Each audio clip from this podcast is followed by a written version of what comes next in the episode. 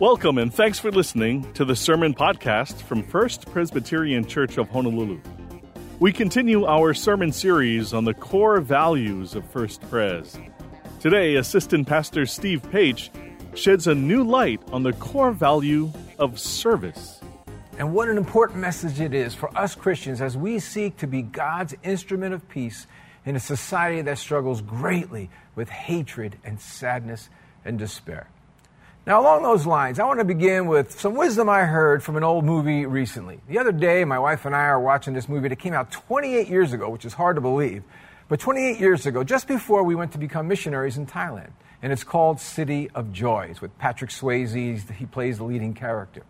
And it's about a young surgeon who became so utterly crushed and despondent from losing a child on the operating table that he ends up quitting his practice in the United States, takes off, and he goes all the way to India and he stays at these ashrams and the like, trying to find some sort of inner peace and enlightenment, of which he finds neither.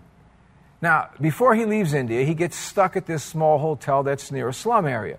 And through a string of events, he gets tied up with the, with the people's struggles of the slum and with this older British nurse who lives and works among them. But shortly into things, the doctor becomes so cynical about any help that he can give or how anything can possibly change there. He, because he says that problems are just too numerous and the system of injustice that pervades the slums is just seems so impervious to change. So he just tells the nurse, you know what, I'm done, I'm taking off again. But the nurse, sitting him down, says something to him that is as deeply challenging as it is disruptive to my suburban Christian ears. She said that in the face of need and struggle, people have three choices in life they can run, they can spectate, or they can be committed, committed to help.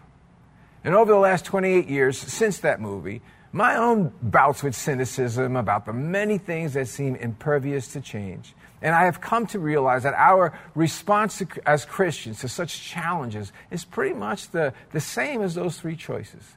We can run, we can spectate from a distance with all our cynicism, or we can be committed to joining God in His mission to heal our world. Today, we continue our series in the core values of our church. And there are five of them, and they spell out the acronym PATHS. That stands for Presence of God, Authenticity, Thoughtfulness, Humility, and service. Well, today I want to build on what Pastor Dan began to lay out last week as he talked about the value of service. Now, you should know that the word service in the New Testament is interchangeable with the word ministry. In the original Greek language of the New Testament, it's the exact same word, diakonos, where we get the word deacon. So when I speak to you today about, about reflecting on how you live out the value of service, what I'm asking you to consider is what is the ministry God has given you both inside and beyond the church? Beyond the church and all those places where you live and work and play and study. Now, because I know figuring out how and where to serve God through your particular life is often hard to discern, I'm going to spend a little more time later on about how to, to figure it all out in practical terms. But before I get to the particulars and the pragmatics of our individual lives, I want to set our quest to serve in this bigger picture of God's mission in the world. You know, if I was forced to summarize the call of our lives as Christians in terms of the mission of God, I would say that we are all called to two huge but interrelated ends, and that is to be a disciple maker and a shalom maker.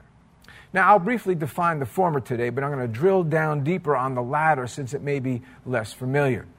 First of all, what's disciple making? What do we mean by that? Well, at First Pres, we use this working definition. Disciple making is that relational process where we care for and equip one another to love Jesus, to live like Jesus, to find wholeness and healing in Jesus, and to serve Jesus in his mission. These are the four crucial outcomes we seek to develop in and through the lives of each other as followers, as disciple of Jesus. Again, to love Jesus, to live like Jesus, to find wholeness and healing in Jesus, and to serve Jesus in his mission. But these outcomes, as marvelous and as ambitious as they are, are not the whole picture. Yeah, Jesus definitely made disciples, but he didn't just make disciples we must remember that Jesus always ministered beyond his disciples. And that's because he came into this world to increase shalom with as much intentionality as he did to create disciples. Now, don't get me wrong, don't write me. I completely agree that a great part of Jesus' mission was to provide through his death and resurrection the means for eternal life with God. No question about it. However, if believing in Jesus in order to get to heaven was the only point of his mission, well, then that leaves a lot of scripture and a lot of what Jesus did incomprehensible. Let me explain a little bit more about shalom, and maybe this will make uh, more sense. Now, perhaps many of you already know the word shalom. It's often translated as peace. When we think of peace, we tend to think of it in terms of the ceasing of strife or the ceasing of war or something to that effect. And shalom does indeed include both of those things, but it's so much more. The most basic meaning of the Jewish word shalom is complete or whole. For example, the word can refer to, to a simple stone that has a whole shape with no cracks in it. It can refer to a completed wall that has no gaps and no missing bricks. It's a shalom wall. Moreover, shalom refers to something that's complex with lots of pieces, but which exists in a state of connectedness, wholeness, and well being. And this is why shalom is used in regards to people and societies, because, well, let's face it, people are incredibly complex entities, chock full of pieces, as it were, as are nations and societies. So, in this regard, shalom is about integration, about the reuniting of all of life God and humanity, me and you, us and them, minorities and majorities, the powerful and the powerless, the well off and the needy. In other words, it is the coming together of everything that has been fragmented away from God's intentions for wholeness and well being. For example, think of all those directives in the New Testament about how the people of God are called to care for the sick, to care for the poor, the orphan, the widow, even our enemies. These people are all pieces of society that are fragmented away from the connection, the relationship, and the well being with each other that God intended. Or think of when, when Jesus taught about healing the cultural divisions between, say, like the Samaritans and the Jews. Or when he went out of his way to include people like lepers and women and tax collectors and prostitutes and other socially marginalized people. And he brought them into the center, the center of his teaching, his ministry, of what he was doing. Look, he wasn't just being nice. He wasn't just bringing in teaching and actions that were ancillary to the gospel. He was bringing into existence one of the central aspects of the gospel he preached God's intended shalom for our broken world. Now, now we see this messianic goal expressed powerfully in Isaiah chapter 61. It is from this chapter that Jesus read during a sermon at the beginning of his ministry to express about what his mission would be characterized by from that point forward.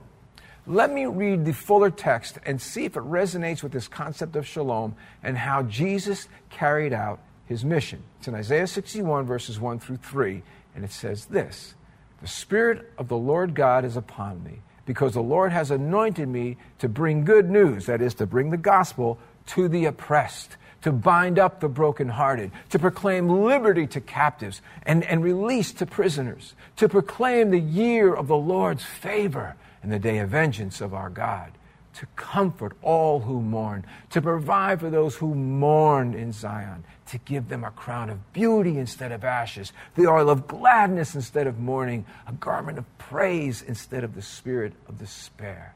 And they, those oppressed, brokenhearted, ash filled, despairing people, will be called oaks of righteousness for a planting of the Lord for the display of his glory oppression, brokenheartedness, being captive, ashes, mourning, despair. These are all expressions of a person and a society fragmented, shattered, disintegrated into dehumanizing pieces. Now, notice also the ministry of the Anointed One in this passage is not simply one of otherworldliness, but it is the radical inbreaking of God into the human condition in order to change it in its entirety towards wholeness to change the person, the community, the, the society, the politics, everything, to change all of it.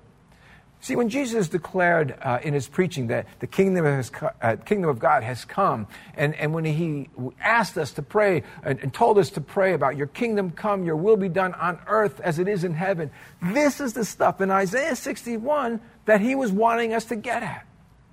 Theologian uh, N.T. Wright put it like this when he wrote about what Jesus was saying and doing when he proclaimed that the kingdom of God came in him. The key thing to note is that the inbreaking kingdom Jesus was announcing created a new world, a new context. And Jesus was challenging his hearers to become the new people that the new context demanded, citizens of a new world. And that is what became, becoming a Christian is largely about. That through Jesus Christ, we become not just a saved people, but a new people. And as a new people, what do we mainly do? Well, we attend church for life. No we join him in the work of forging a new world like the one Isaiah 61 so eloquently speaks of. That's part of what the Gospels and Jesus have always been about the recreation of life through Jesus Christ, the recreation of human worth and flourishing, the recreation of human relationships and justice and godliness, the recreation of shalom. Bottom line, the core idea of shalom is that life is complex, full of moving parts and relationships and situations. And when any of these are out of alignment or missing, like when our relationships with friends or coworkers, spouses, kids, or fellow church members even are shredded and fragmented, or when the relationships between races or genders breaks down, or when, when we see polluted and, and degradation going on in God's creation, it means life as God intended has fallen into disintegration. Now, needless to say, one doesn't have to read very much of the news and see that our world is seriously fragmented. And it seems that often the world's solutions are only creating more fragmentation and division. Public discourse, now even at presidential debates, has broken down into shout fests and trading insults. Fragmentation and division is in every nook and cranny of our culture. So, my question is what will be the response, the response of the people of the shalom making God to such disintegration? In our response to the fragments of society, are we running, are we spectating, or are we committed to bringing God's shalom? When we look at our broken world, are we cynically throwing up our hands in resignation at all the divisive strife we see? Or even worse, are we contributing to the fragmentation? Look, let me ask you something really honest here. Do our emails to each other, the tweets we forward, or those videos we always want to encourage other people to watch, do they contribute to the growing division of society, or do they help heal it? Are we creating enemies where God has none, or fighting battles that God is not in? Or are we Christians, we disciples of the Prince of Peace, stepping into the strife and courageously bringing healing to such fragmentation? Now, by now, you're probably thinking, okay, so that's the big picture, but what is ministry? What's service for folks like me who work a very secular job in a very secular world? Well, let me give you a very brief definition of what biblical ministry is. To put it succinctly, ministry is bringing divine purposes and action into the human experience. That's it, in a nutshell. Bringing divine purposes and actions into the human experience. And that's not only done, or perhaps not even mostly done, by sermons or professional ministers like me. It's mostly done by those who are watching this sermon right now. It's done in a million different small actions in some very non church settings. Let me share one incident that recently happened that really inspired me. I'm hiking on a trail one day, uh, and a few people are on it, just very few people, and I'm really loving, you know, the, the, beauty that is Hawaii. And just then, I see this large plastic cup, you know, one of those big ones that has, still has coffee in it, you know. And at this horrible sight, I launch into this whole internal soliloquy of what I thought about this Nimrod who could do such a thing. As I waxed eloquent in my mind about what a horrible person it was whoever did this, it never occurred to me to actually go over there and pick up the darn cup. Well, as I'm long into my self righteous rants, a couple of petite ladies about my age come down the mountain. And as they're talking about this and that with each other, one woman, without missing a beat, sees the cup, simply walks over to the cup, picks it up, and starts carrying it down the hill. Now, greatly impressed, I immediately shouted to her, Hey, thanks for doing that. And both these ladies just smiled and shrugged their shoulders as if to communicate, well, what else do you do when you find rubbish on a trail? And I'm thinking, well, you could just stand here like me, spectating with cynicism, and do absolutely nothing. That's what you can do. I was really convicted. It got me thinking. How many other times do I see the shalom of God taking a hit and spectate with cynicism? Spectate about the lack of godly discipleship in the church. Spectate about the lack of shalom between the races, between the genders, between the rich and the poor, etc., etc. Needless to say, on that mountain trail, I was impressed, I was humbled, and I was inspired by that small act of shalom by these ladies. In fact, they imp- impacted me so much that now I'm committed not only to carrying my journal in my backpack when I go hiking, but to take a trash bag with me as well so I can create a little more shalom on a trail by the time I finish than when I started. Look, part of my point is this. Even something like, like picking up pollution from a hiking trail is an act of divine work, which brings divine purposes and action into the human experience. And God uses it all. To uses it to heal the world that is in pieces. We can run from it, we can spectate with cynicism, or we can actually commit to do shalom. You know, it's funny when I ask people how they often serve in ministry, I hear this word just in their reply. Oh, I just do greeting ministry. I just do help with the food pantry. I just homeschool my kids. I just take care of my elderly parents. Folks, when you serve in such ways, you are bringing divine purposes and action into human existence. And as much, maybe even as more than I do as Reverend Steve Page. Look, I want you to know that there's never a just in your service for God. Again, the lion's share of God's mission is not done by professional missionaries and ministers like me, but by people like you who fill our pews. People who will never go to seminary, never have the title pastor. And let me be honest, you know, repeatedly, Gallup polls show that the most trusted profession in America are nurses. For many years, over 80% of the people in the United States say that nurses are trustworthy people. And by contrast, by contrast, only 42% say pastors are trustworthy. In fact, police officers, school teachers, pharmacists, and the like are all ranked higher in trust, honesty, and ethics than pastors. So, who do you think people are more likely to open up to when they hear the gospel? Me or you?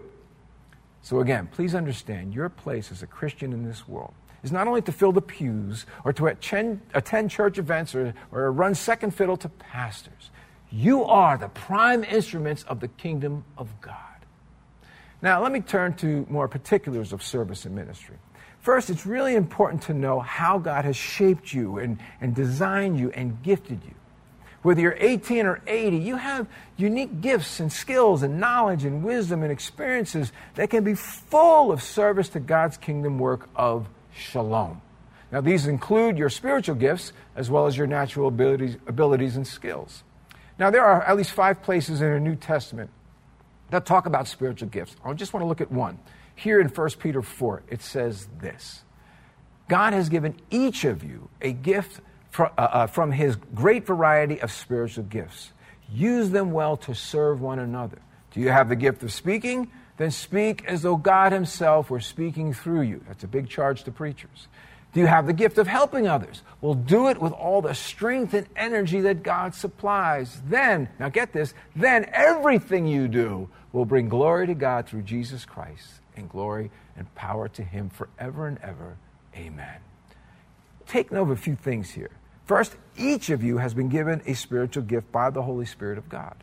Now, I know people define spiritual gifts in a lot of different ways, but here's how I define it a spiritual gift is any talent or ability which is empowered by the Holy Spirit, one, to build up the body of Christ for ministry to its members, and through its members to serve the world. For example, although some of you might think differently at the present moment, I have come to understand that God has graced me with the abilities that are speaking in nature preaching, teaching, what have you. But let me assure you, these were not a part of my life prior to being a Christian. Trust me, there was not a soul on earth who would have pegged me to be a preacher for a lot of reasons. But here I am, nonetheless, by the grace of God, a preacher of God.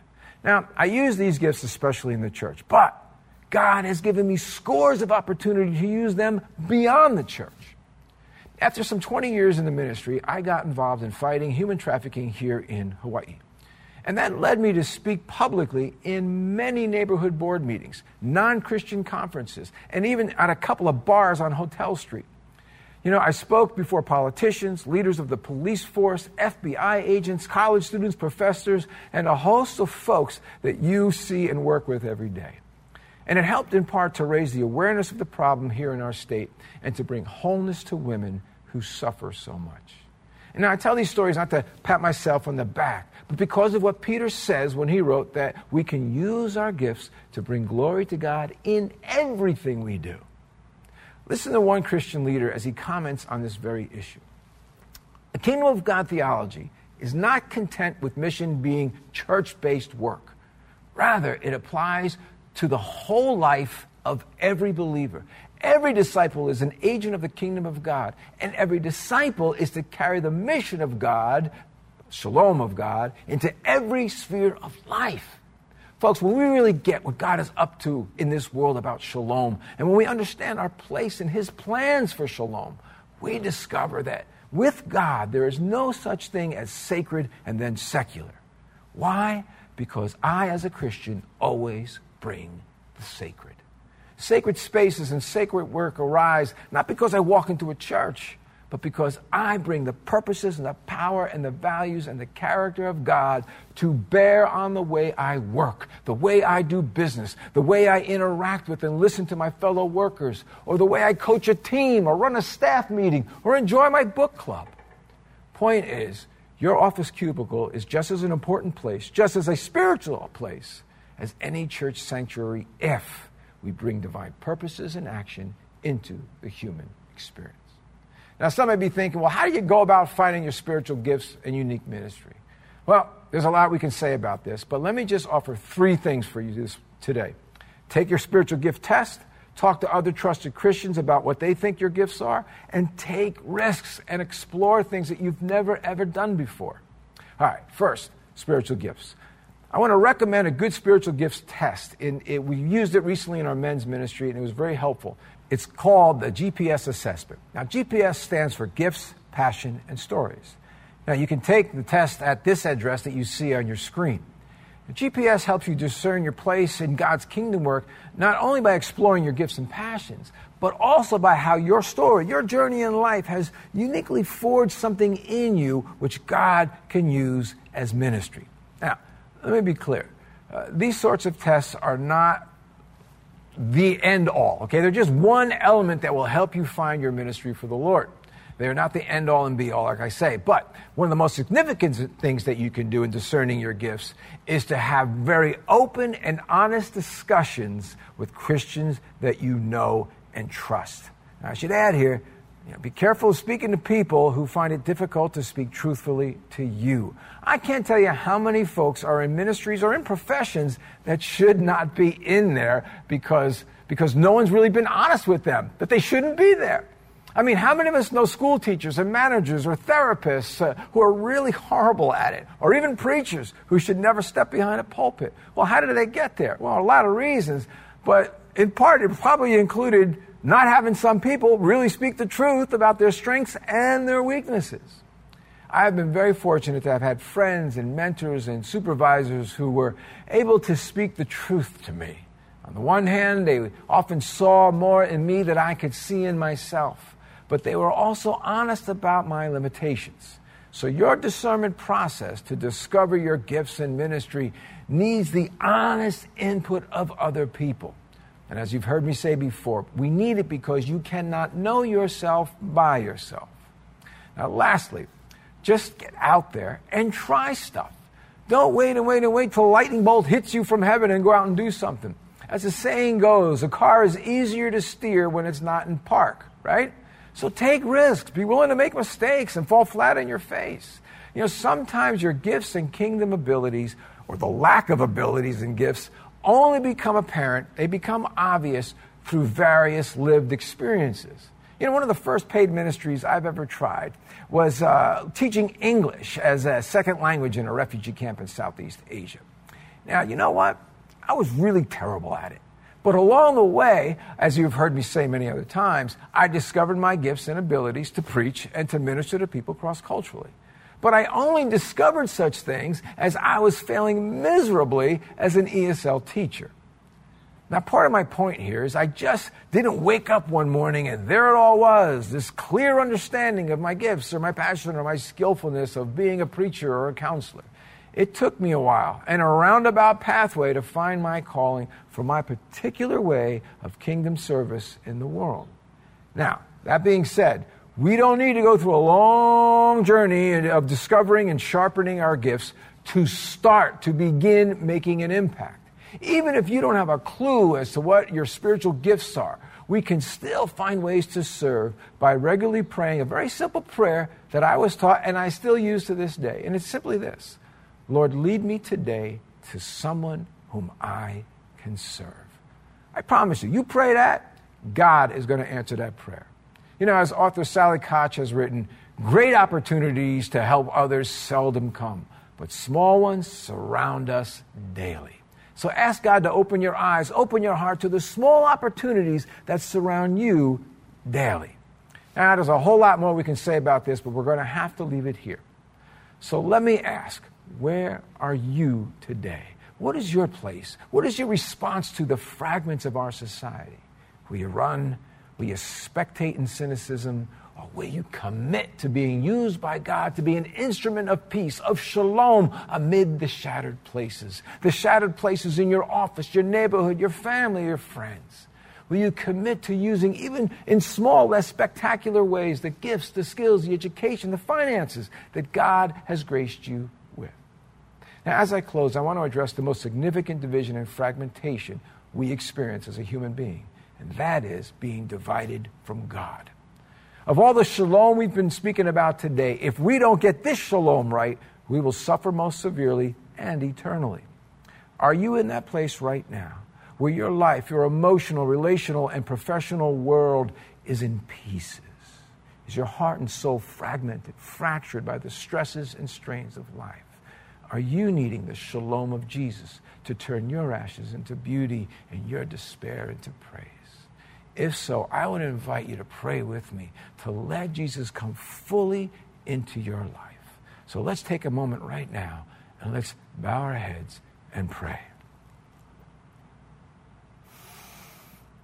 Father, in the name of Jesus, you call us into something so great so wonderful, so beautiful.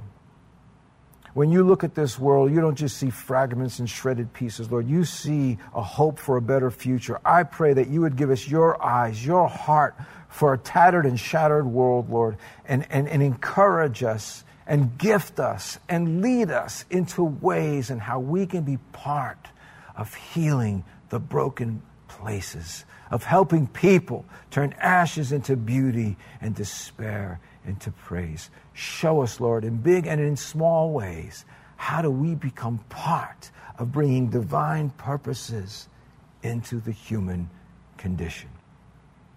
And Father, for those who want to give their life to you, I, if that's you, I, I, want, I want you to just follow me in, in these simple words of, of, of, and when you offer your heart to the Lord. Just pray, just pray these words after me. Lord Jesus, I need you. I confess the brokenness of my life without you. Forgive me, Lord, for all my sins. And as best as I know how, I commit my life to you. Come and fill me with your Spirit today. In the gracious and powerful name of Jesus, we pray. Amen. Amen. Now, before I give the blessing today, let me just say thanks again to all of you for joining us. We are so glad that you're able to worship with us today. And again, if you've just given your life to Jesus, I want to invite you to hit that yes button uh, in the chat area. And remember, if you want to extend this discussion about what we've sung about today, prayed about today, learned about today, then join us in a digital discussion or digital connect group right after service. Just hit the link that's in the chat area and you'll be taken right into that online forum. Also, be sure to check our website to see if there's any opportunities where you can serve in and through First Pres. So for now, please receive this blessing. May you know and experience the deep love and shalom of God in your life and in your relationships. And may God fill you with all his strength, power, and wisdom as he calls and guides you to be an instrument of his peace in the world.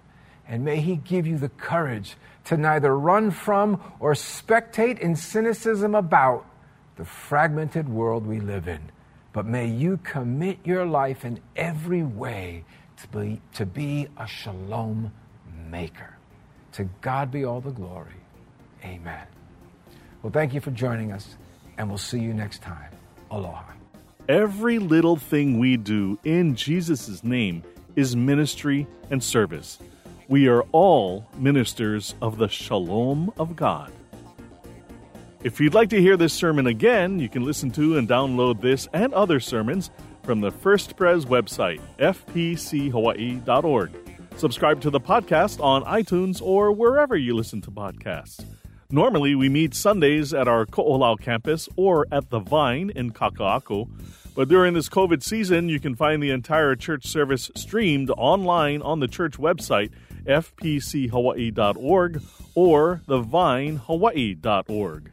For our virtual church service, click the online church box at our regular church service times. Sunday mornings at 8, 9:30 and 11:11 for First Pres and Sunday afternoon at 4 p.m. for The Vine.